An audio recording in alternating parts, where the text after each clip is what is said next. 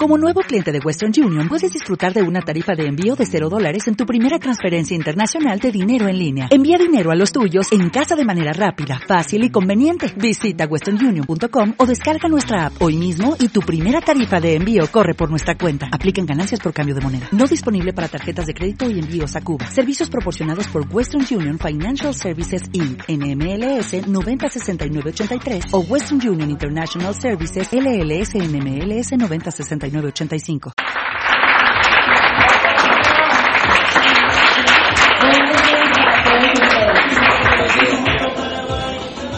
Muchas gracias por ese aplauso, ese es para ustedes por estar aquí. Esa es la parte que más me cuesta cuando se paran a aplaudir. Me da como que, ¿y por qué a mí? Bueno, yo hoy básicamente, muchas gracias Rafa por tu edificación. Eh, quiero contarles quién soy yo porque muchos de ustedes quizás cuando ven un diamante, por eso no me, yo quiero hablarles desde el corazón, desde, desde lo que yo soy. Cuando ustedes ven un diamante, ustedes creen que él siempre estuvo ahí. Y no, quizás nos perdimos del proceso mientras él se estaba formando. Yo me llamo Andrea, yo sé que muchos de aquí que no me conocen, y les quiero hablar como, como si ustedes fueran mi equipo de trabajo, como si fuera por ustedes con los que estuviera sacando estos sueños adelante, les voy a abrir mi corazón de todo lo que ha sido mi proceso, de lo que ha sido mi vida, incluso cosas que no se los he dicho a muchos equipos, pero si ustedes tuvieron a bien tenerme aquí, es porque querían algo así, yo, yo les quiero entregar todo, pero desde el corazón.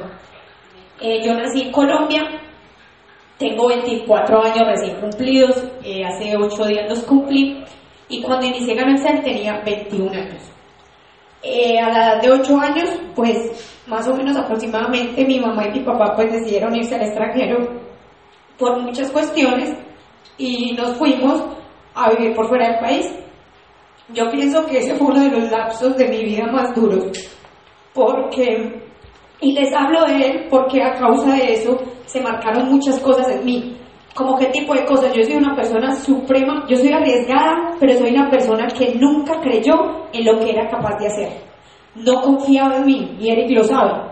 Algo que nos diferencia entre él y a mí es que él es supremamente arriesgado, él confía en él y yo no confío en mí. Yo siempre pienso que las demás personas lo pueden hacer mejor que yo, sencillamente por lo que viví.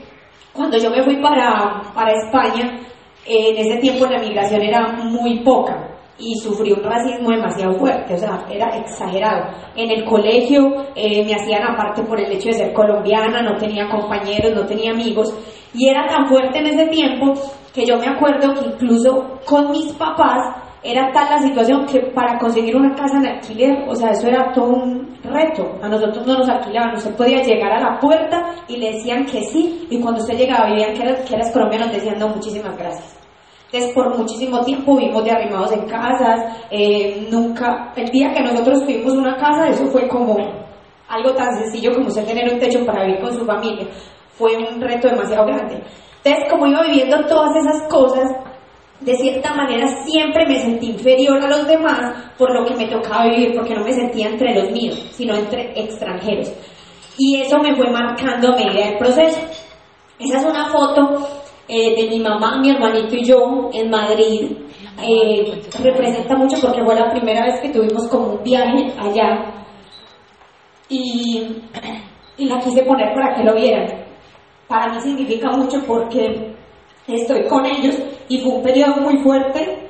Mi hermano estuvo hospitalizado muchísimo tiempo y era muy duro porque la familia estaba muy lejos y quizás por eso es que yo soy como tan apegada a la familia porque cuando mi hermano se enfermó, sencillamente, prácticamente nosotros vivíamos solos, mi papá trabajaba en, unas veredas cogiendo aceitunas, mi mamá se mantenía en el hospital con mi hermano y yo me mantenía en la casa sola, todos los días absolutamente sola. Entonces quizás por eso era que era tan apegada a mi familia. Fueron tiempos muy difíciles, sin embargo Dios no se queda con nada.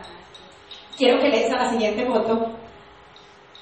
Decido regresar a Colombia aproximadamente 15 años después, tomo la decisión, quería estabilidad en mi vida, quería estar cerca de mi familia, de mis abuelos y vivir una realidad diferente. Y esta foto fue el primer diciembre que pasé en Colombia después de casi 15 años. y nadie sabe la felicidad. Erisina sabe que yo le decía, a mí el hecho de estar en la calle y ver cómo la gente sonreír y la alegría, a mí me da como una cosa que él me decía, ¿en serio te parece tanto diciembre? Yo le decía, sí, me parece mucho porque yo hace mucho tiempo no vivía esto. Y fue la mejor decisión que pude tomar. Ahí se partió mi vida en dos, así como se partió en dos cuando tomé la decisión de irme por decisión de mis padres, aquí se parte en dos y de una manera muy positiva. Yo pienso que fue Dios el que dirigió todo. Llego a Colombia gracias a que mi tío me dio la oportunidad y él me dijo, yo te pago la universidad, regresa, y mi abuela me apoyaba con sus 10 mil pesos diarios. Esa era mi economía, esa era Andrea, una simple estudiante que andaba en bus, en metro, que tenía para las fotocopias, para comerse algo en la universidad y pare de contar. Lo más simple y sencillo del mundo, lo más apático de este mundo, no tenía amigos en la universidad, es donde aterraban las relaciones sociales, yo le decía a a mí me choca tener tanto amigo, a mí me choca como tener que hablarle tanto a la gente y llegué aquí.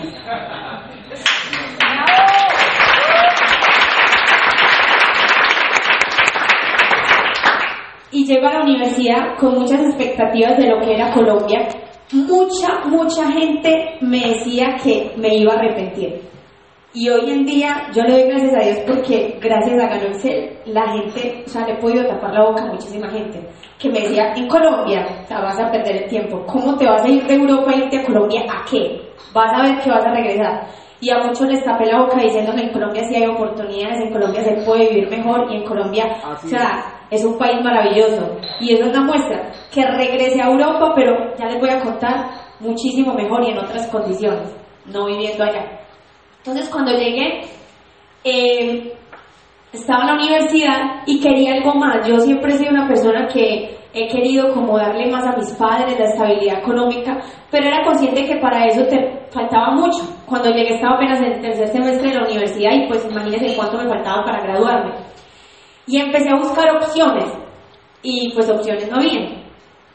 Eh, empecé, trabajé dos meses con una amiga, ese ha sido mi único empleo a lo largo de toda mi historia. Yo nunca he trabajado en nada, no tengo experiencia laboral en nada. O sea, todo lo que usted ha hecho, yo no lo he hecho. O sea, que ustedes son mejores que yo. Eh, no había hecho nada. Una amiga me ofreció para trabajar con ella y me pagaba 300 mil pesos. Trabajé dos meses, sin embargo no me gustó porque me sentía como muy sometida. Entonces decidí que eso no era lo mío y me puse a vender dulces en la universidad eh, yo y entre otras cosas, y Eric me decía, pero ¿para qué si eso lo que realmente lo que recoges es muy poco? Pero yo siempre tenía la mentalidad de que cuando me graduara algo iba a hacer, algo más iba a pasar. Así que empecé con eso, quería emprender, sabía que la única manera de, de estar diferente en cualquier país era teniendo tu propia empresa, porque era el ejemplo que había recibido de mis abuelos, todos son independientes. Entonces era lo que quería, pero primero no tenía como mínimo 20 millones de capital, mucho menos una idea extraordinaria y no me sentía en la capacidad de hacerlo. Y es ahí cuando llega el amigo, un amigo de él, y nos llama a que escuchemos una oportunidad. Y yo la verdad iba bastante escéptica. Les quiero contar el pre para que entiendan luego ya todo cómo pasó en el proceso. Llegué muy escéptica y él me decía, amor, por favor, pon buena cara eh, porque tú cuando, a ti cuando no te gusta algo pones cara de que no te gusta y se va a notar mucho porque ya no regalan la cajita de café. Entonces entramos a la oficina y yo, bueno, hágale pues voy a sonreír. El caso es que llegamos, yo puse muy buena actitud en ese tiempo la persona que nos invitó no sabía nada de edificación, no sabía nada de que era un cierre, no, es más, yo me acuerdo que se sentó y la persona que nos iba a presentar, nos presentó fue la diamante Sara y ella se sentó con el cabello mojado, había acabado de llegar de entrenar y empezó a, a rayar una hojita ahí porque en ese tiempo no usaban la presentación servilleta y el, el, que nos había invitado era por allá distraído, luego volvía, o sea, nada que ver a lo que uno está acostumbrado, que la, que la edificación, que luego le doy el cierre, viste la oportunidad, de eso, nosotros no nos preguntaron la viste, no, absolutamente nada. Llegó Sara, nos presentó y en la mitad de presentación yo apretaba a Eric porque la sorprendida era yo, o sea, yo fui una de esas personas que cuando escuché Ganesen yo decía, Dios mío, ¿qué es esto? O sea, yo, yo pensaba que solamente, esto, esto no puede ser real. ¿Qué es este negocio tan bueno? Y les digo la verdad, yo no, yo no entendí nada. O sea, es más, yo entendí el plan de compensación cuando me hice de platino, creo. Yo no lo entendí. Es más, creo que todavía hay muchas cosas que sigo sin entender. Y soy diamante. No lo entendía. Pero eso no es lo importante. Lo importante no es que te sepas todas las formas de pago, que tengas el plan de pago, que lo sepas decir. No, eso no es lo importante. Lo importante es la actitud y las ganas. Entonces nos presentaron y, y cuando terminamos, Eric me miró y le dijo al amigo, si usted de acá dos días no paga, yo pago con quien sea.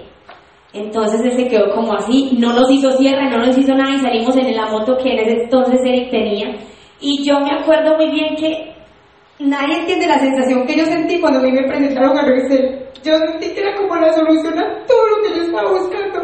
Como que esa era la oportunidad que Dios me había puesto. Y él recuerda muy bien que yo gritaba en la moto y no es mentira, yo gritaba y gritaba y gritaba y lo aruñé y le decía, no, vamos a ser ricos con esto, ya no vamos a tener que demandar. Y él,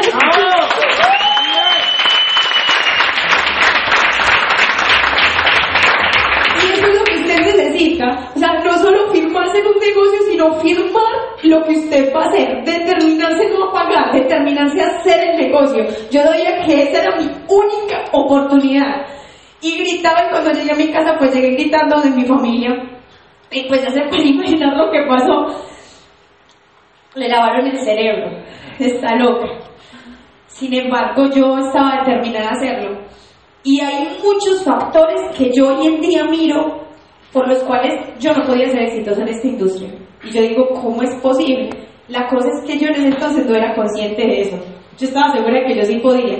Y quizás tú hoy tienes esos mismos limitantes que yo tenía, pero te los tomas tan a pecho y los piensas tanto que es lo que vives día a día. La diferencia es que yo no los pensaba más, yo me di cuenta de esos limitantes cuando me hice diamante. No lo sabía, no tenía ni idea de ellos. No sabía. No pienses en tus limitantes, concéntrate en la acción, que los limitantes se van tumbando en el camino, no hay más.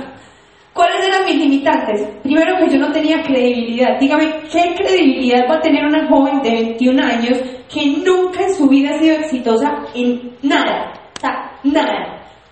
Mi familia no tenía una credibilidad en mí por éxito, porque había aprendido, porque tenía una idea brillante. En nada, no creían en mí. Se hicieron a un lado. Segundo, viví 15 años en el extranjero. Yo no tenía personas para invitar a este negocio, pero créanme que mi lista de contactos no es para nada atractiva. Y yo la he hecho muchas veces. Obviamente la voy alimentando día a día, pero para ese entonces yo llevaba seis meses en Colombia. Dígame, ¿qué lista atractiva va a tener una persona que lleva seis meses en Colombia y que vivió 15 años por fuera? Yo acá no conocía a nadie. ¿A quién iba a invitar? Pero el problema, o lo mejor fue que cuando yo pagué, a mí se me olvidó eso. Yo no pensaba en la lista. Y yo empecé a Eri, ¿cómo soy tan arriesgada que yo no digo y yo quién voy a invitar? A eso ni me pasó por la cabeza. O sea, yo sabía que yo me iba a hacer millonaria y ya. Y por eso pagué. Pero yo no pensaba como, bueno, sí, sí, pero ¿qué más va a hacer? ¿A quién va a invitar? Eso no me pasó a mí por la cabeza. Otro limitante era que nunca había hecho una red de mercadeo. Es más, desconocía la industria. Yo me vine a dar cuenta que las redes de mercadeo existían ese año. Yo no sabía, yo, ¡Ah! ¿qué es eso? Yo no sabía que eso existía. O sea, imagínense una persona que no tiene ni idea que en el mundo hay una manera diferente de hacer dinero. No sabía. Pero como no sabía, el limitante no me lo creaba. Yo estaba sana. Otros limitantes, la edad. Nunca había trabajado no tenía un historial crediticio. A mí cuando las personas me dicen que no tienen dinero para ingresar a este negocio, a mí me da risa. Porque yo digo, si yo me conseguí el dinero, si yo me conseguí las personas, ¿cómo me va a decir el que no es capaz? Equipo, la razón más ridícula de no avanzar en el negocio es no tengo lista de contactos. O sea, eso no es razón ninguna. Se lo dice una persona que no vive acá y que es diamante de gano Eso no es razón.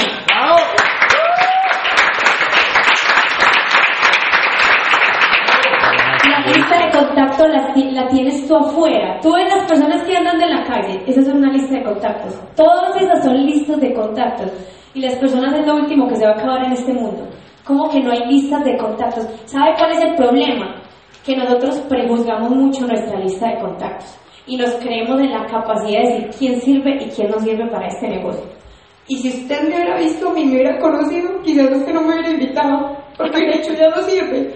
Una niña que no tiene dos millones, que para ella 50 mil pesos es un platal, que no tiene personas, que no tiene credibilidad, vos le vas a invitar un negocio de estos. No lo hubieras invitado. Y por eso quizás el diamante que tú estás esperando en tu organización no ha llegado. Porque tú le estás diciendo, no, él no sirve para esto.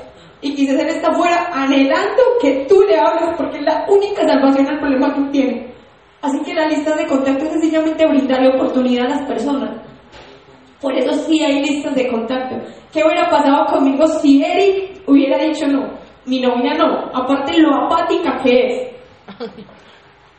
Era tan apática que cuando Eric se encontraba amigos en la calle, yo le decía, yo, venga, cuando vaya a saludar gente, me dice, yo lo espero like. Para no tener que saludar a la gente. Porque me aterraba.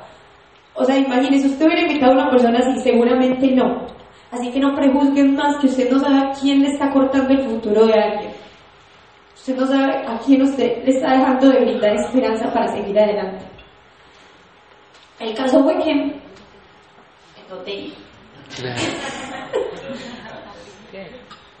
tenía muchísimos limitantes. Nunca me leí un libro en network marketing. Yo me hice diamante sin leerme ningún libro en network marketing. Yo no sé si eso está bien o mal, pero me hice diamante.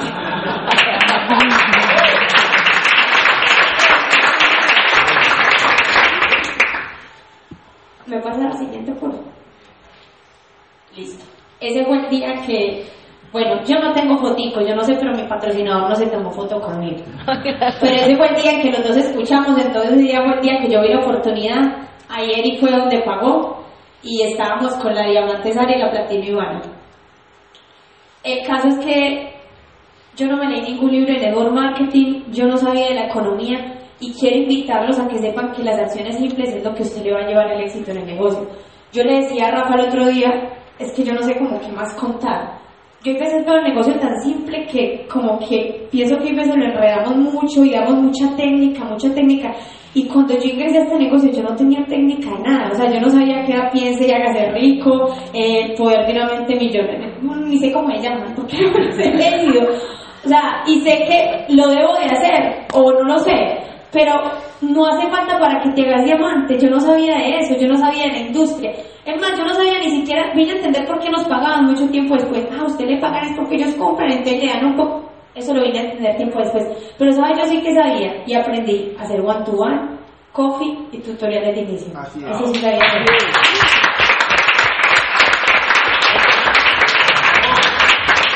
Y con eso empecé a construir mi libertad. Y era tan simple que yo en realidad no era consciente de lo que yo estaba construyendo. Porque yo veía eso como ir a una casa de un socio, apoyarlo, hacer una presentación, como que uno empieza a eso tan sencillo que uno dice como que esto sí será en serio. Pero eso era lo que yo sabía hacer. Y les quiero hablar de mis limitantes cuando empecé, cuando apre- aprendí, por ejemplo, a hacer un one-to-one. Yo fui la persona, o sea, yo me quería morir del miedo. Mi primer sí fue de mi abuelo. ¿Ustedes se imaginan lo que fue duplicar a mi abuelo? Ese fue mi primer directo y mi primer prueba en el negocio. Era horrible. Fue, enséñele la presentación servilleta. Padre amado. Yo me acuerdo, yo me sentaba en la sala con ellos y decía, abuelito, tienes que hacer caso, mira, esto es... No, no, no, yo sé cómo se dice eso, eso yo también lo digo, pero así... Dios mío, abuelito, mire, no, fue una tarea muy difícil duplicar a mi abuelo. Es más, todavía sigue siendo una ardua tarea. Pero yo no lo podía hacer a un lado porque tenía 60 años, él también merecía esta oportunidad y porque él iba a prejuzgar, yo no sabía quién llegaba detrás de él.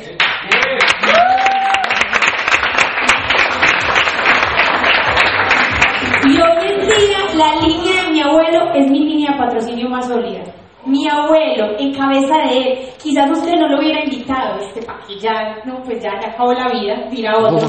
No, él también merece la oportunidad y llamó personas que eran mejores que él y más duplicables y que hacían más caso. Y con esas empecé a hacerlo. Con él. Era la única persona de mi familia que me había escuchado. Aunque inicialmente él ingresó porque le daba pesar de mí, pero no importa. En el camino se dio cuenta que era yo la que realmente le había hecho el favor a él, de que la vida le empezara también a cambiar a él. Porque sí, era independiente, pero tenía 60 años y todavía trabajaba. Todavía trabajaba. Entonces, ¿qué libertad es esa? Y yo le estaba brindando la solución. Y recuerdo muy bien, ese nunca lo voy a olvidar, mi primer one-to-one. Fue horrible. Fue horrible porque mi abuelo trajo a un amigo político que él tenía, que porque esa ley, ese iba a ser en grande, y que con eso, mejor dicho, con él íbamos a lograr de todo, y a que no saben qué, se firmó y no hizo nada. Pareció, le decían el tiburón de río, ¿cómo era? Tiburón de agua dulce, no hacía nada. Y fue el primer socio. Y yo ese día en la presentación temblaba, o sea, yo incluso yo le decía a él antes de la presentación, yo no la voy a hacer, ayúdeme usted, yo no la voy a hacer. Él me decía, como que no la va a hacer? Y era la presentación larga que duraba una hora y veinte, que yo la hacía muy rápido, 50 minutos, era eterna, eterna. Y empecé a hacerla y a sudar porque yo decía, ¿yo qué le voy a decir a este hombre que tiene experiencia y es exitoso en lo que es? Y yo que soy una persona que no tengo, pues por decirlo así, prácticamente nada, no tengo experiencia en nada y no soy exitosa en nada. Pero ese día entendí que lo más importante en el negocio no es quién tú eres, sino con qué pasión y qué esperanza brindas y con qué seguridad brindas tu información. Y aprendí que un one-to-one sencillamente era poderoso cuando tú estabas seguro y convencido de lo que estabas dando. No importaba quién fuera ni Andrea, eso no, eso no importaba. Y fue tanto así que yo me metí en el papel que él le dijo a mi abuelo, con la seguridad que esta niña me está hablando, yo le creo. Y esa semana pagó. Y ahí fue donde yo tuve esos miedos de ni siquiera poder hacer un one porque sentía que no era capaz. Y ese día los tuve. Y dije, sí puedo. Lo que tengo que estar es segura de lo que estoy dando. Y si Excel es verdad, yo no tengo por qué no estar segura. Yo puedo brindarlo con seguridad. Y así fue. Empezó el equipo a crecer y éramos casi un equipo de, no sé, 50 personas. Y los únicos presentadores éramos Eric y yo. No había más. Nadie quería aprenderse esa presentación de una hora y veinte. Nadie. Y era muy pesado porque yo me acuerdo que en un día yo me podía llegar a hacer hasta, apoyando al equipo, 10 presentaciones. Yo salía con dolor de cabeza. Yo le decía, Dios mío, a mí me sale cáncer por las orejas. o sea, me salía todo así, ta, ta, ta, ta. Pero sencillamente empezamos a, a entender que lo importante era enseñarle a otros a hacer esto y mostrarles a ellos que así como nosotros habíamos sido capaces, ellos también eran capaces y empezamos a duplicar personas. Y me llamaba la atención que mucha gente del equipo quería, incluso me acuerdo del platino Alejandro Guerra que siempre decía, no, que me presente Andrea, que me presente Andrea. Y a mí me llamaba la atención porque yo no creía en mí ni en cómo yo hacía las cosas. Y entendí que era por la seguridad y porque yo me había convencido de que este era el proyecto que yo tenía que sacar adelante. Eso es lo más importante, que tú te conviertas en, en ese campeón y en esa persona luchadora y que esos miedos los derrumbes por encima de cualquier cosa porque sabes que hay un sueño más allá que tus propios miedos.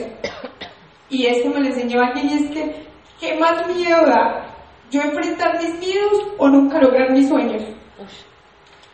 Da más miedo nunca lograr los sueños. Eso sí me da pánico. Yo saber que la vida me pasó y que vine y que nunca logré mis sueños. Denle miedo a su equipo.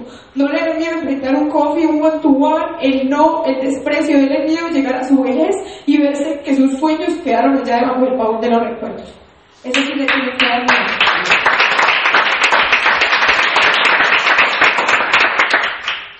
Así que iniciamos eh, a hacer one to one, coffee tutorial de inicio y para variar Andrea no quería dar el segundo paso.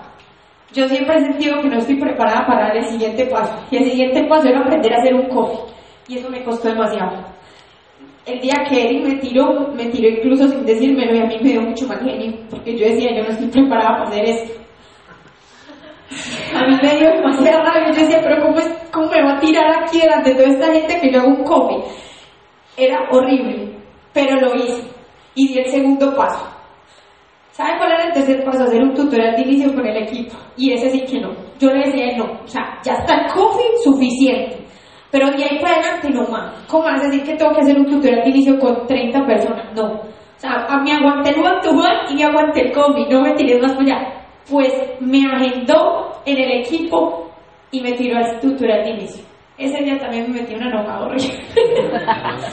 y yo decía, ¿Cómo es tan irresponsable de tirarme a hacer un tutorial? Dice, si yo todavía no estoy preparada. Pero no importa, mira, si no, así no te sientas preparado, ese es el momento de hacerlo. Es que si no te tiras, nunca lo vas a estar. Créame que yo no estoy preparada para estar acá. Pero si no me tiro, nunca lo voy a lograr. Yo me paro en la tarima y yo siento que no estoy preparada. Pero si no me tiro, nunca lo voy a lograr. Tírese al vacío, que Dios lo ayuda y con algo pasa. Pero hágalo con el corazón y con responsabilidad.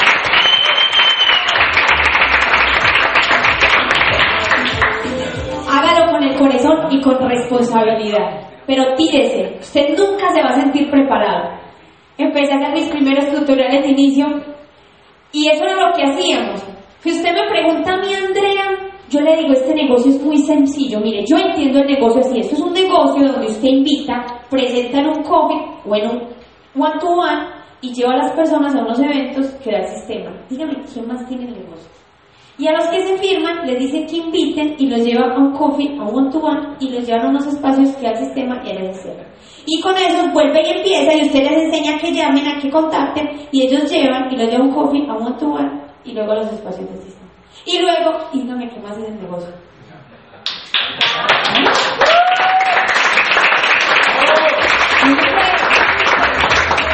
Entonces usted me puede preguntar a mí que, les cuente técnica, que les cuente cómo lo hice, cuál es... No hay fórmula, equipo, mire, es de números, es que empiecen a hacer presentaciones con su equipo y a que los lleven a los escenarios de primer contacto y luego los lleven a los escenarios de seguimiento que da el sistema. No es más, es que no hay más. Dejen de enredarlo tanto, dejen de pensar que se tienen que leer cinco libros más y que este es el año de la lectura intensiva. Yo tenía un solo en equipo que se había leído, que se lo tiene 20 libros que se leyó. Yo, yo lo miraba y yo decía, ¿qué es todo eso, Dios mío? Yo nunca, yo, yo no leía el proyecto, yo no leía ni el primero, Dios mío, qué pena. y él es un socio mío y es aprendiz élite y se ha leído 20 libros y yo no me leo ninguno y soy diamante. Yo digo que este negocio es de acción. O sea, tú puedes saber mucho. Créanme que la mayoría de ustedes acá tienen más preparación que yo. Yo he cursado hasta cuarto semestre en la universidad, para de contar. No tengo experiencia laboral, no tengo nada de eso. Aquí es donde estoy aprendiendo muchísimas cosas. Usted tiene más, pero si se dan cuenta y detectan esto, se dan cuenta que esto no es tanto de conocimiento. Sí hay que saber, sí hay que saber cosas, pero las aprendes mientras las aplicas. Si no accionas, no aprendes. Y estamos como en un punto muchas veces como de quietud, de primero tengo que llenarme para poder dar el primer paso. No, usted no se llena para el primer paso. Si usted se llena, usted le da un dolor de estómago que mejor dicho no se puede ni mover. Usted lo que tiene es que estar flojito y vacío para poder caminar tranquilo y dar los pasos y poder dar one to one coffee break sin tanta teoría en su cabeza. Ay, es que este hombre en este libro decía que no, entonces quiere decir que no, no, no, no, paremos aquí los coffee break. Lo mejor es que todos leamos este libro y empecemos a interiorizarlo, subrayando. Equipo, muy bien si lo hacen, bueno, muy bien, no sé, pues yo no lo comparto mucho porque no me hizo falta, pero es mejor que hagan lo simple. Y lo simple es one to one, coffee break, open, super sábados, y ustedes ya saben el resto de los escenarios. Eso es, no es más. Es simple y sencillo. El negocio es demasiado simple. Así que con esa tónica y con ese paso a paso de irle dando y de Andrea no siendo consciente de los limitantes que tenía, sino haciendo caso. Algo más que les quería decir que se me fue es que valoren mucho la línea de auspicio que ustedes tienen y que tienen líderes que los apoyan y les enseñan. Cuando él y yo ingresamos, nosotros no sabemos ni qué es línea de auspicio. Yo vine a conocer ese término cuando yo me hice oro y el platino. Línea de auspicio, ¿lo que es? Pues no sabíamos. Es más, hacíamos unos coffee súper induplicables porque teníamos un concepto de coffee y en ese entonces teníamos líderes que nos decían que corrigieron la conducta, que el Open no era importante, que no lleváramos a la gente a los Open. Entonces, como uno estaba nuevo, uno era como, ah, entonces a los Open no. Ah, bueno, uno, creía todo. Pero no teníamos una línea de auspicio que tuviera la sabiduría que tiene su línea de auspicio. Valores, o sea, está todo dado, eso es lo que usted acciona. Si nosotros con esa inexperiencia lo hacíamos era más de manera empírica que otra cosa, porque no teníamos ni, ni él, ni yo, ni nadie. Si nosotros éramos los que sabíamos, imaginen el resto. No había nada normal, hacer bolita de lo que sabíamos, de resto para de contar. Eso era todo. Eso es lo que necesitamos, darle más, potenciar más el sistema. Y empezamos a trabajar en esa tónica y fue cuando empezaron a llegar resultados. Dale a la siguiente foto, por favor. Mi calificación ahora. Yo he sido alguien que, y en todo el negocio, yo nunca he querido forzar los rangos eh, en mí. No, no fuerce sus rangos. No, no programe rangos de esta semana me hago oro y ya tengo dos retenidos para hacer los pagos, más el otro de allí. Nunca equipo pensé eso. ¿Y sabe qué hace eso? Que usted sea una persona sólida y sostenida en el tiempo. Porque usted lo que está haciendo es construyendo, no necesariamente creando un momento para una semana y ya. Y por eso pasa tanto que cuando te haces un rango, a la siguiente semana no vuelves a cobrar. Y creemos que eso es normal. Ah, no, yo me hice hoy, para la semana que viene aprendí élite. No, no tiene por qué ser lo normal. No forcen sus rangos, construyan en pos de no sé qué, de lo que va a llegar.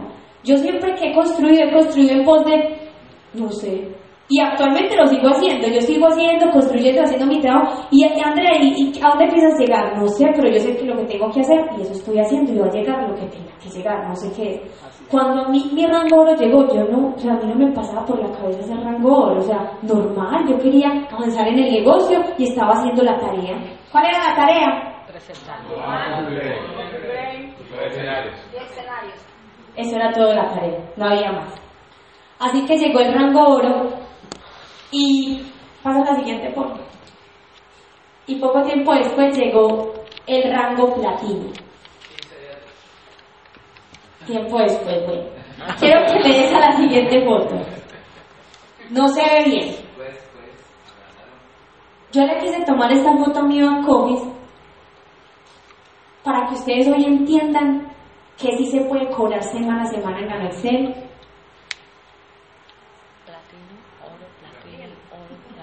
Bueno, yo se las voy leyendo.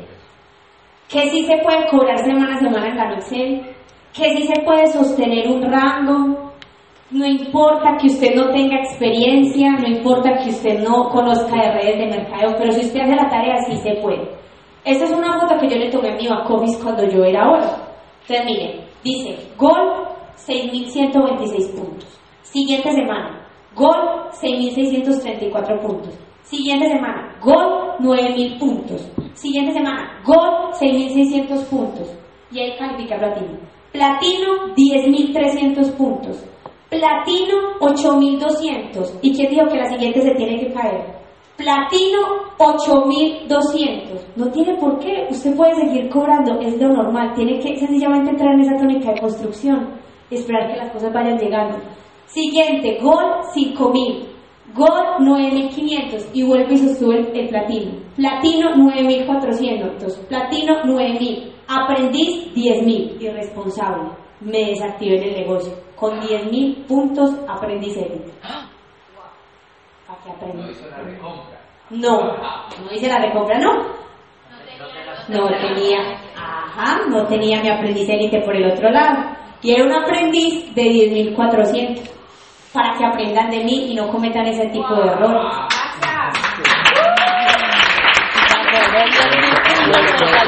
Increíble aprendiz con 10.000 puntos, ¿cierto? Yo fui aprendiz con 10.000 puntos. Si se puede. Yo les quise tomar esta foto para que ustedes vean la sostenibilidad del rango. Es posible. Ah, es que me tengo que llenar de muchísimas cosas. Es que no puedo. Acá les traje una pequeña muestra y creemos que porque somos oros, entonces cobramos una vez y es normal y ya no tengo que volver a cobrar. No, usted es oro y usted puede cobrar cada semana. A mí la vida me empezó a cambiar siendo oro.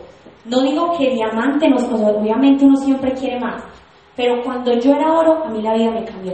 Porque yo era una jovencita universitaria de 21 años que se ganaba 2 millones de pesos a la semana. Yo le decía a Rafael, me sentía una cuca. yo me sentía, o sea, yo sentía, yo llegaba a la universidad y yo, yo llegaba y yo me sentía, yo no, no, no, no, es que esto es demasiado. O sea, dos millones de pesos no es que hay. Y ahí fue cuando empecé a ver, yo, o sea, que entendamos que tu libertad puede empezar solidificando tus rangos y que es posible solidificar rangos. Sí es posible, Kiko, aquí está, es posible cobrar y seguir cobrando cada semana como lo que Es posible. Eso es la cuestión de construir y no de provocar rangos inmediatos. Debes de construir. Yo me sentía muy bien siendo oro. Y siendo oro alcancé muchísimas cosas. Muchas. Les voy a contar un secreto, pero no sale de acá. No es duplicado. Nunca, ni siquiera se lo he contado a mi equipo. Yo decía que el día que yo ganara dinero me iba a hacer un retoque en la nariz porque había algo que no me gustaba. Y me hice oro y me operé mi nariz. Y usted dirá, siendo oro, sí, siendo oro, no tuve que esperar, es que si usted sostiene su rango se puede hacer. Siendo oro, me arreglé los dientes, siendo oro le di, llevaba a mi abuela a los centros comerciales a que ella se comprara ropa y yo se la pagaba, lo sacaba a comer. Siendo oro le empecé a dar el estudio a mi mamá en la universidad, no era diamante. Ahí empezó a pagarle la matrícula. ¿Y de dónde más si yo solo hago gano Excel? Si nunca le había hecho más nada.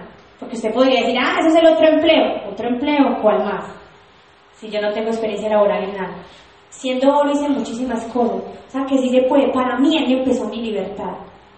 Y fue el choque más fuerte, porque yo le decía a Eric, nadie sabe, y puede ser una bobada para ustedes, pero yo pasé muchos años, a mí me gusta mucho la ropa de Zara, y yo pasaba por Zara y yo decía, yo tenía una amiguita que compraba la ropa de Zara, y a mí me da como una cosa, yo, ay, qué pereza, uno nunca puede comprar como lo que le gusta, sino lo que le toca.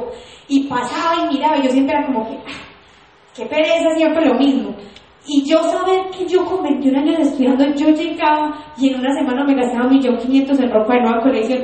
Yo en serio, yo llegaba a la casa y se me notaba la sonrisa. Yo decía, yo no lo puedo creer, es que esto en mi vida nunca lo he vivido.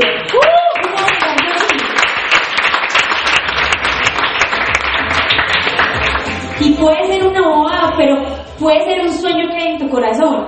Ir a un simple almacén y comprarte lo que tú crees que te mereces. Mujeres, ustedes también lo pueden hacer. Y con acciones tan simples que usted a dice, tan simple, con eso voy a hacer eso. Sí, con eso hacer eso y mucho más. Tan simple como eso, no es más. Y siendo oro empecé a construir muchas cosas. Le das, por favor, a la siguiente. Siendo oro fui a Cuba. Fue el primer viaje que yo me pagué al extranjero. Y me lo pagué siendo oro, si se puede. Fue un viaje que hice con mi familia y si no hubiera hecho ganancias, me hubiera quedado en la casa sola. Porque cada uno se pagó el de, el de, el de, ellos. Me lo pude pagar gracias a ganancias, gracias, gracias a que estaba en el negocio. Le das a la siguiente foto. Miren, esta foto, es, esta foto es real. Esa foto me la tomó él. Esa foto es con mi papá. es para mí, ese es uno de los momentos más duros que yo siempre, como el desprenderme de él. Y cuando yo regresé a Colombia, ese era uno de los miedos más grandes que yo tenía, porque yo decía, ¿cuándo lo voy a volver a abrazar? Si yo no tengo con qué comprarme un tiquete para regresar a mi casa, ¿yo dónde voy a sacar dos millones, tres millones de pesos para cruzar el mar otra vez? Y gracias a que tomé una decisión de Carmen y me determiné a hacer el negocio, ese abrazo se pudo repetir muy continuamente. Y es solo gracias a esto, chicos. Yo les digo que donde esto no hubiera pasado, quizás esta sería la hora que yo no habría visto a mis papás. Y solo por eso vale la pena. Solo por eso, por tener un motivo claro en tu vida que te mueva a hacer cosas diferentes. Solo por eso. Le das a la siguiente, por favor. No, no, si era la que estaba. Siendo oro me fui a Italia y volví a ver a mis papás.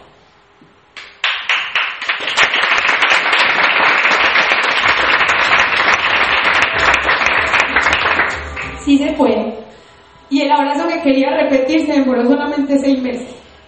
Solo seis meses. No fue tan eterno como yo pensaba.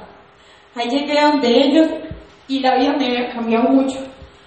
Esa vez llegué con, con regalos, con muchísimas cosas para mi papá, para mi mamá, con el computador porque iba a estudiar. No conseguí la foto y como me hubiera gustado mucho mostrarlas, tengo una foto en la que mi mamá está con el computador y se ve con los ojos aguados, porque ella siempre, ese fue un sueño que ella tenía, ella siempre que me mira, ella me dice, yo nunca voy a tener con qué pagarte, poder hacer mi estudio aunque sea a los 42 años, y vive feliz feliz porque está estudiando gracias a que su hija se determinó a hacer algo en serio para cambiar la realidad. Muchas veces no se trata solo de tus sueños, sino de los sueños de las personas que están detrás de ti. Si yo no me determino, mi mamá no hubiera logrado eso. Y eso no es justo. Tenemos que ser valientes para poder lograr también los sueños de esas personas que vienen detrás. Le das a la siguiente, por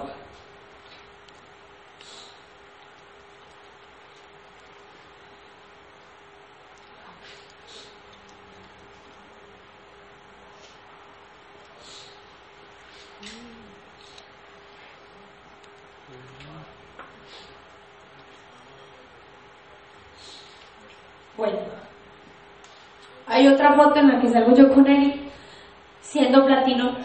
Ya era platino. Pude regresar a Italia nuevamente a repetir el abrazo con mis padres. Para mí eso ha valido demasiado. Y esta foto, pues ustedes dirán, esta niña, ¿por qué puso esa foto ahí? Yo viví en Roma dos años Y en Roma son muy típicos esos restaurantes, son restaurantes como de comida casera y son por un sitio donde son calles, pues, donde la comida no es tan económica y es bien, aunque se ve así, pero son sitios como muy rústicos. Y siempre, por eso les digo que volví a Europa, pero con una realidad diferente. Siempre que pasaba por ahí, le decía a mi mamá, qué rico algún día poderme sentar ahí y comer. Pero nunca se pudo. Y me fui y no pude. Y cuando regresé con Eric y fuimos a Roma, yo le dije, yo me tengo que sentar ahí. Me tengo que sentar ahí y sentir que volví con una realidad diferente de mi vida. Y sentir que sí fui capaz y que logré cosas que incluso en un pasado pensaba que eran imposibles. Y me sentí ahí y comí. Y él me decía, significa tanto para ti. No sé si se acuerdan, pero yo tenía una sonrisa oreja a oreja porque sentía que yo misma había desafiado como mi vida y que sí era capaz de hacer algo. Y me senté con toda la tranquilidad del mundo a pedir lo que yo quería, sabiendo que tantas veces pasé por ahí con mi mamá sabiendo que no me podía sentar ahí porque valía demasiado. En Roma cobran la sentada tuya en una mesa. Entonces la gente para ahorrar acostumbra que pide las cosas y se queda de pie, porque a ti te cobran por el cubierto. Entonces para mí sentarme y que me cobraran y pagar el cubierto significaba mucho, no tener que estar parada comiéndome lo que tenía. ¿Por qué? Yo me puedo sentar. Solamente los turistas se pueden sentar, no, yo también me puedo sentar. En ese momento era una turista.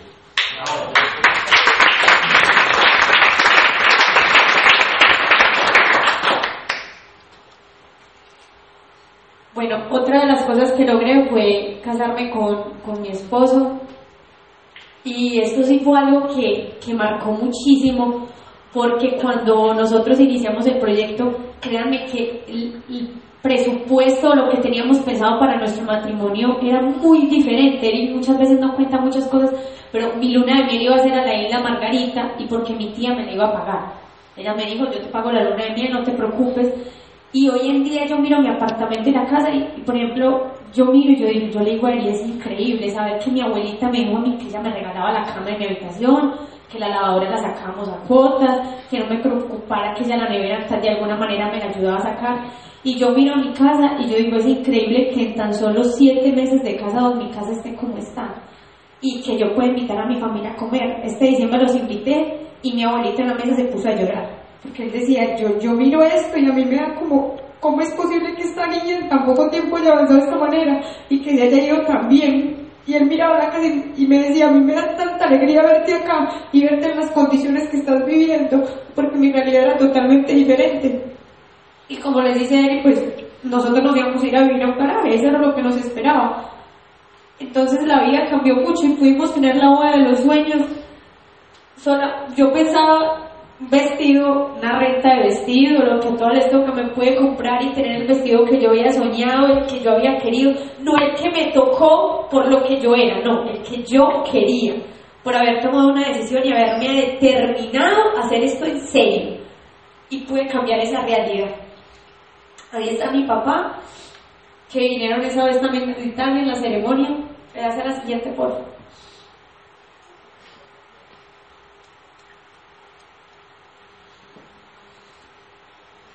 Esa de acá No, la de la. Esa. Y esa fue la luna de miel.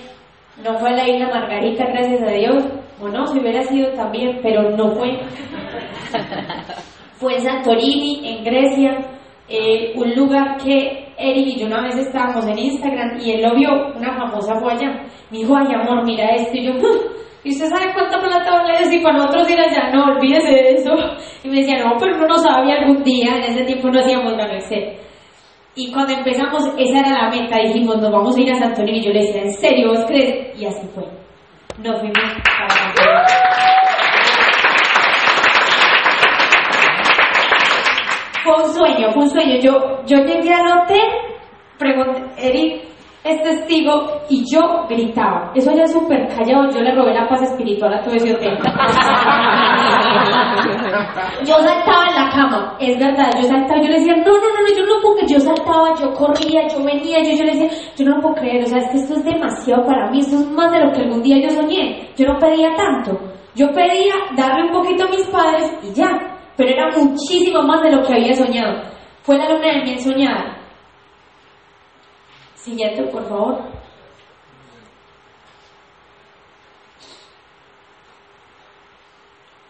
Y llegó Malasia. Algo que tampoco dije me voy para Malasia, no. Seguí construyendo, haciendo lo mismo. ¿Y qué era lo mismo? Guantúa, coffee break y escenarios para los seguimientos. Eso era lo mismo. Y haciendo lo mismo de siempre, califiqué a Malasia. Incluso califiqué, o sea, fue inmediato. Yo cuántas, no me acuerdo cuántos ciclos eran, pero me sobraron muchísimos. Yo califiqué, o sea, fue uno, dos, tres y de una ya estaba calificada, ya estaba montando el avión desde hacía mucho rato. Yo decía, eh, pero ¿por qué? Yo estaba, pues súper, pero era consecuencia de ese trabajo simple que había hecho, no era más, no me había inventado nada más. Y ustedes dirán, ay, pero no nos va a decir nada más, tan repetitivo. De se los digo corazón, no tengo más para decir. es lo único que digo.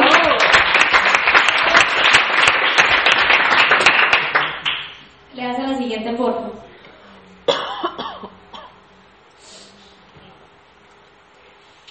Bueno, y como les decía ahorita, lo más importante de esto es que no solamente logras tus sueños. Por ejemplo, a mí me ha llenado más lograr los sueños de las personas que tú amas. Eso, eso no tiene precio. O sea, puede que los de uno no estén, pero cuando uno ve que los de ellos empiezan a cumplir, eso no hay cómo, cómo pagarlo. Un sueño de mi hermano era conocer Francia y la vez que fui a Italia le prometí que lo iba a llevar a Francia y lo llevé. Lo llevé y ese niño se quería morir. O sea, me decía, viviendo, vive en Italia y no había pasado a Francia. O sea, si su hermano no llega a Excel, no pasa a Francia. Pero pasó. Lo llevé. Le das a la siguiente. Esta foto hice que se la tomara. Y no sé si ustedes le dan el valor, pero para mí tiene demasiado valor. Resulta y sucede que mi hermano durante mucho tiempo, cuando yo vivía incluso en Italia, venía pidiendo unos Jordan. Y pedía unos Jordan y pedía unos Jordan y mi papá, usted sabe que esos tenis son muy caros, yo no se los puedo dar, usted sabe que son unos Jordan, unos Jordan, unos Jordan. Cuando me hice oro, lo primero que hice fue mandarle cinco pares de Jordan. No le mandé uno, le mandé cinco.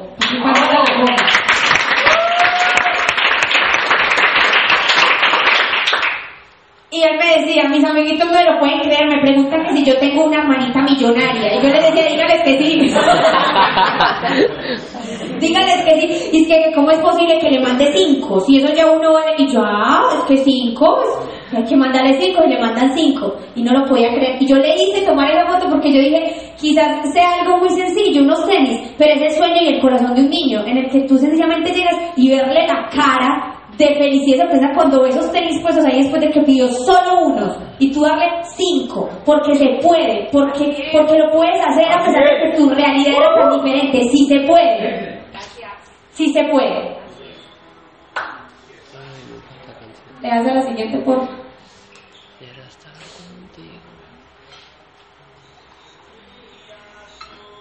Y entre los sueños que pude haber cumplido de los míos, este fue uno de los más valiosos. Mi mamá, cuando se fue al extranjero, pues dejó a su mamá, ella es mi abuela, murió eh, hace unos meses. Este viaje fue antes de mi matrimonio, porque mi mamá siempre decía, y yo la escuchaba en sus lamentos, se va a morir mi vieja y nunca la llevé al mar. Nunca lo pude hacer. Y yo ya la veía muy enferma y yo dije, antes de mi matrimonio, como sea, tengo que organizar un viaje a San Andrés con todos ellos. Y así fue. Les pagué todo a los cinco y me los llevé y no permití que mi abuela muriera y mi mamá quedara con ese dolor interno. ¿Y saben por qué? Por una decisión. Si no, ella hubiera muerto y hubiera quedado todo así. Y eso vale muchísimo porque mi mamá me mira y me dice, yo nunca tengo con qué pagarte. Y la cosa, Dios sabe cómo hace sus cosas. Ella murió a las tres semanas. O sea, estaba esperando. Las tres semanas se fue. Y yo quedé como libre. Yo dije, gracias Dios, porque le di lo que mi mamá estaba esperando y no la dejé con ese dolor. Y eso lo pude hacer gracias a esto. Tú también puedes hacer cosas de este estilo si te determinas a hacerlo de verdad y a pasar a otro nivel y hacer las cosas simples que tiene este negocio.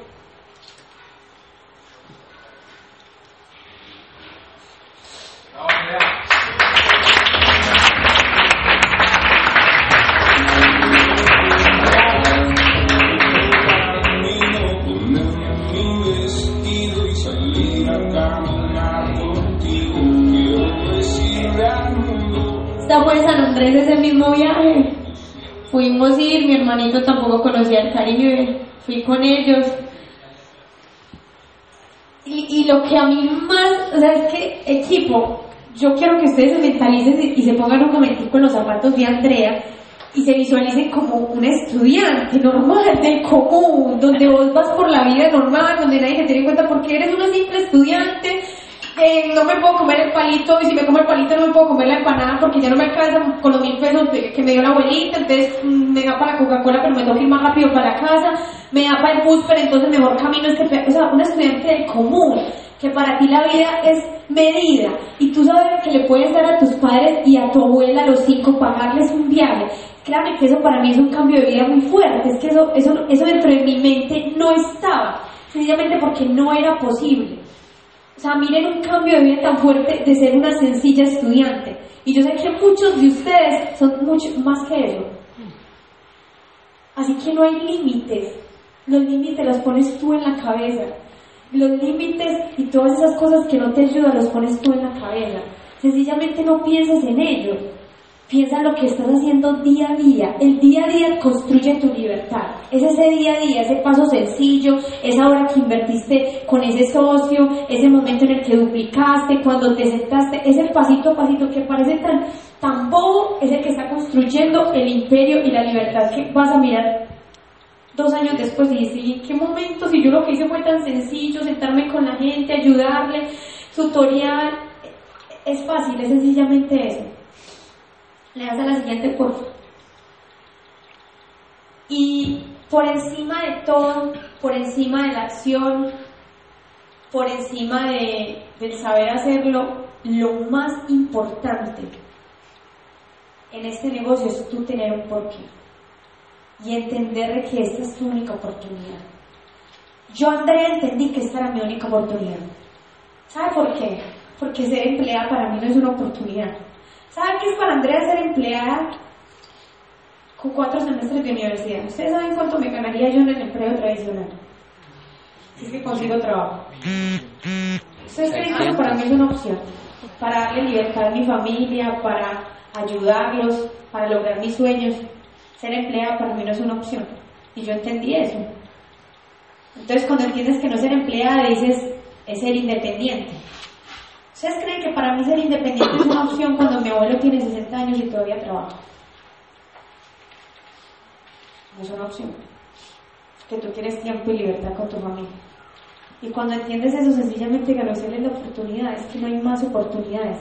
Esta es la oportunidad. No hay más. Esta es tu oportunidad. Y si no te gusta algo y algo te parece muy difícil y no quieres dar el siguiente paso, pues dale. Sé empleado o sé independiente. Bien pueda, hágalo. No es tan fácil, equipo. Es más fácil este negocio. Y eso lo vine a entender yo tiempo después. Cuando yo ingresé a la mesa, yo juraba que nadie se rajaba. Y Eric se reía de mí, porque yo decía, es más, ahí les voy a contar algo que se me olvidó. Yo decía, ¿cómo la gente se va a ir de algo tan bueno? No, no, no, no, no, eso es imposible. Cuando empecé a ver que gente decía yo, ¡ay, tan raro! Como se O sea, yo entendí que la gente se rajaba mucho y es de verdad, ustedes saben esa, pero era literal. Es más, mi abuela me lo dice y yo pienso como ella me dice, ¿y se rajan? y yo digo, sí, abuelita, se rajan. Increíble la gente, ¿ah? Como si el mundo fuera fácil. Yo veo los últimos años como cambió la vida, no, la gente es muy vaga, me dice. Eso me dice mi abuela, que tiene código de la Que recibe su plática también por estar ahí.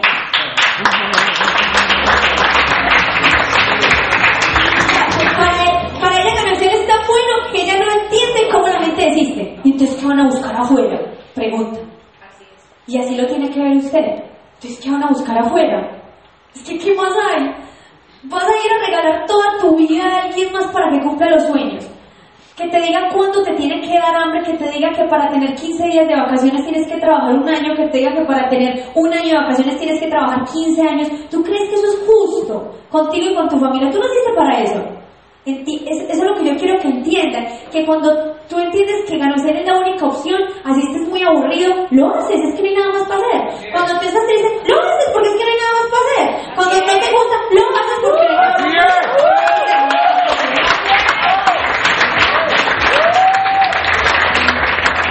No hay nada más para hacer, es la. Y por eso quizás yo he dado usted se identifique conmigo, quizás ahí hay una Andrea sentada que diga, me da pánico todo, para mí un one es mucho, para mí un comer mucho, no, ya, hasta ahí, para de contar, no más. Para mí hacer un cierre en un open, eso era algo, yo le decía, en la vida. Y le decía, conmigo no cuenten. Y él me decía, nunca te vas a hacer diamante. Yo me hago diamante como ella, pero ya va a ver. Efectivamente me dice después de haber hecho el cierre.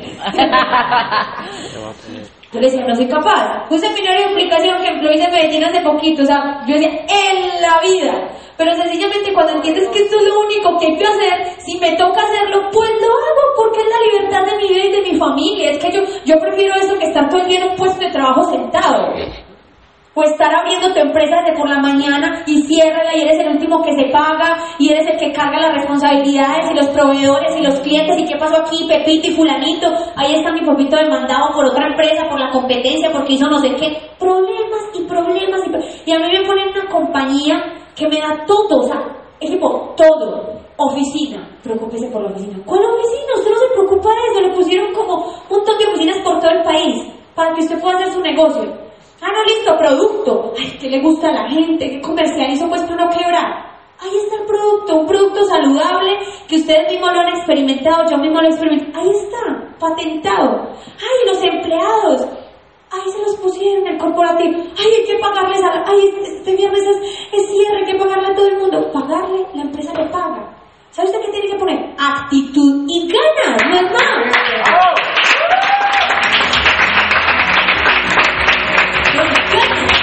Negocio no es de nada más. Cuando tú le das a la gente el paso a paso de cómo hacerlo, y está todo, es ganas, es meterle la ficha. Pero la gente muchas veces ganas son tres semanas dándole el negocio y esas tres semanas le dijeron que no y a la cuarta es, no, no, no, no, no, yo me voy, tengo gente me quejo que me dice, no, mi diamante, yo creo que esta semana, yo voy a estar como dos semanitas, un poquito más en receso. Dos semanitas de receso, vuelve y empieza desde el principio. Porque este negocio es consecutivo. Si vos paras es como si empezaras desde el inicio. Hay que darle siempre, siempre. Así no vea resultados. En mi casa, donde mis abuelos, yo me acuerdo que hacíamos coffees induplicables de 20 personas. Nadie se firmaba. Nadie. Nadie. No sabíamos cómo se hacían bien los coffees, pero otras amontonábamos gente, sí, todos, todos, y eso no pasaba nadie, eso era un calor impresionante. Era horrible, con razón nadie se firmaba. Era horrible, horrible. Y hacíamos las coffees y nadie se firmaba. Y por eso parábamos. No entiendan que esto es de seguir y avanzar.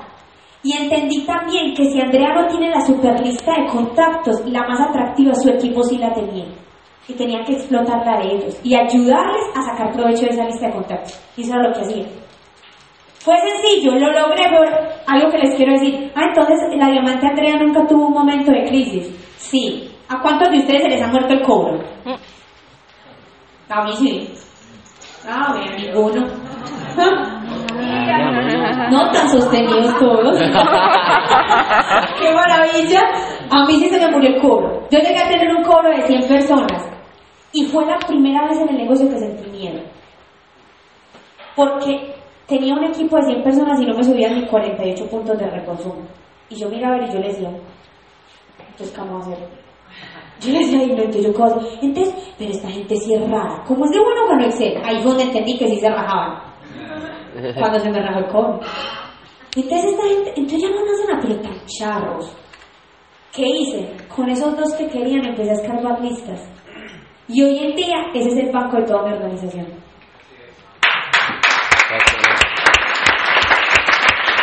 Una línea que no subía ni 48 puntos. A mí me daba tristeza mirarla, yo me rascaba y decía, ay Dios mío, ¿qué pasó aquí? Pero si eso estaba como tan bueno.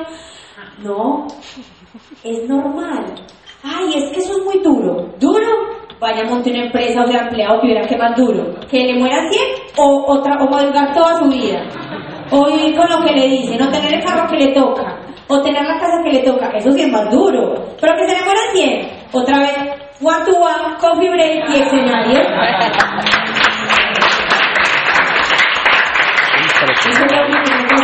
Y con eso mismo volví a mover el equipo. Con eso mismo. Y si vuelve a pasar, yo veces le digo a él, ¿y qué pasa si vuelve y pasa? y todo el mundo desfallece. Pues vuelvo y empiezo. Es que prefiero esto que irme a trabajar y a vender mis horas a alguien que me pague 20 mil pesos por hora. Me lo ocurre. ¿Cómo voy a regalar yo mi tiempo así? Pues voy y empiezo. Me pagan mejor acá. Así de sencillo. Así que entiendan, hoy quiero que se queden con este mensaje, que entiendan que esta es la oportunidad. esta es una oportunidad, es su única oportunidad.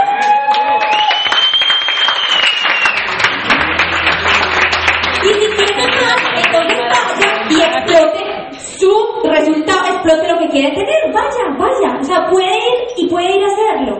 Vaya, quédese como empleado y en 30 años hablamos y me dice cómo se siente. Sí, es que así no vamos a hacer. Yo no lo hago porque yo sé cómo voy a sentir mal. Qué tristeza. Haber conocido redes de mercadeo y 30 años y yo estoy trabajando. Y 30 años y yo estoy con mi empresa. Qué tristeza. ¿Por qué? Por falta de constancia. No, eso no es justo. Eso no es justo contigo ni con nadie. Así que cojan esta oportunidad como su única oportunidad. No hay más. Y cada vez que sientan miedo, yo siento mucho. Y cada vez que sientan que algo no va, que algo no funciona, no importa. Hagan cuenta que es su empresa y que algo no va, ¿te la vas a tirar? Pues no, como entonces? Hay que seguir, se tiene que parar. No importa, no importa, se tiene que volver a parar y hacerlo. Y si le toca cerrar en un lugar donde usted no quiere, no importa porque es la única razón de usted hacerlo. Y si me toca ir a hacer un coffee, no, no importa porque es la única razón para usted avanzar. Y si me tocó eh, ir al Open y no me llegaron 10 invitaciones, no importa, vuelve y invito otros 10. Y si para su pasado invité 20 y me llegó ninguno, no importa, vuelve e invita. Que en 10 años va a ser libre. Póngale, pues que usted es el lento de los lentos. En 10 años va a ser libre.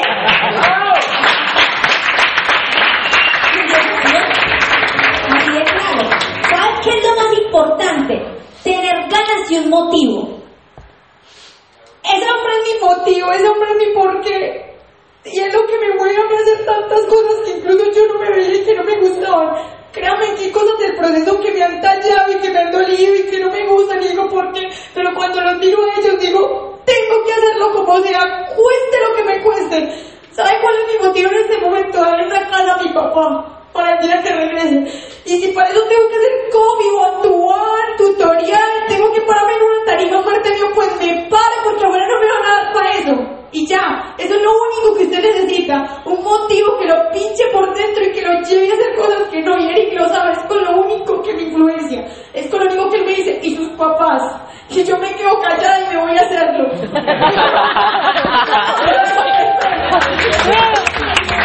es lo único que digo, no lo hago, no quiero. Sí, y sus papás. Y me voy calladita para la pieza. Porque pienso que si no lo hago, entonces ¿qué hago?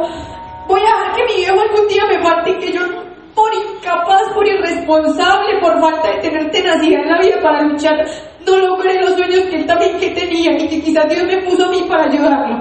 Eso no es justo. Y quizás son tus hijos, quizás eres tú mismo, quizás es tu mamá, es tu abuela, la persona que te ayuda a salir adelante en tu vida, pero no por quien sea ese motivo te tiene que empujar. Motivo y ganas. Es más, ni siquiera ganas motivo. A mí me encanta el ejemplo que él puso y es, ¿ustedes qué creen que?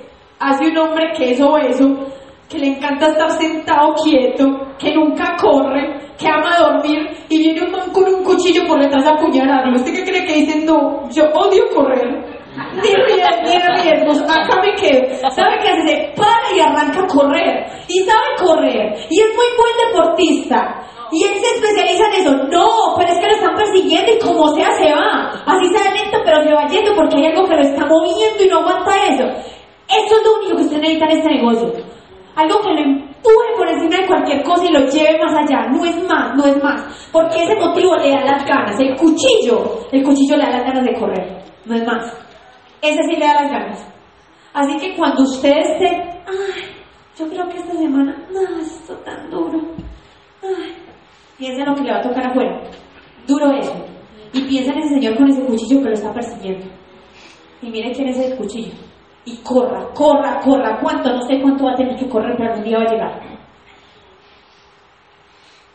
Eso es lo que les doy para decir equipo.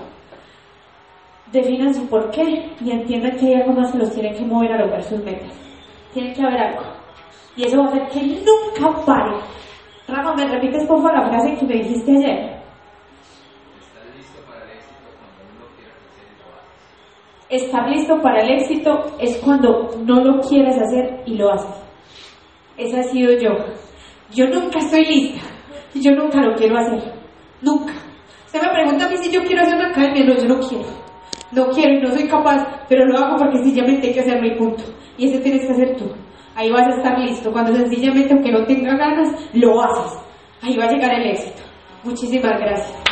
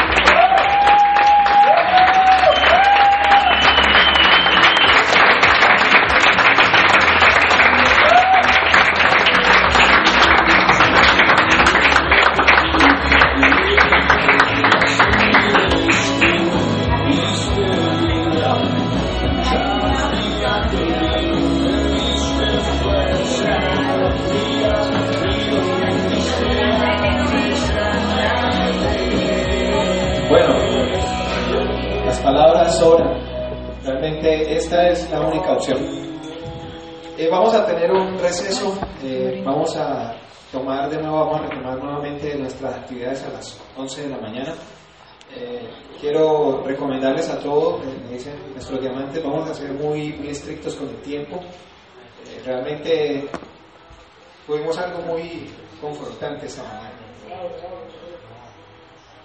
Vamos al break.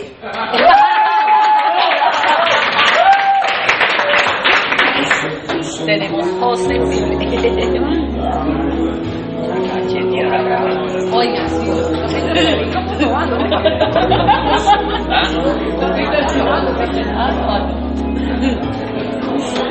Claro.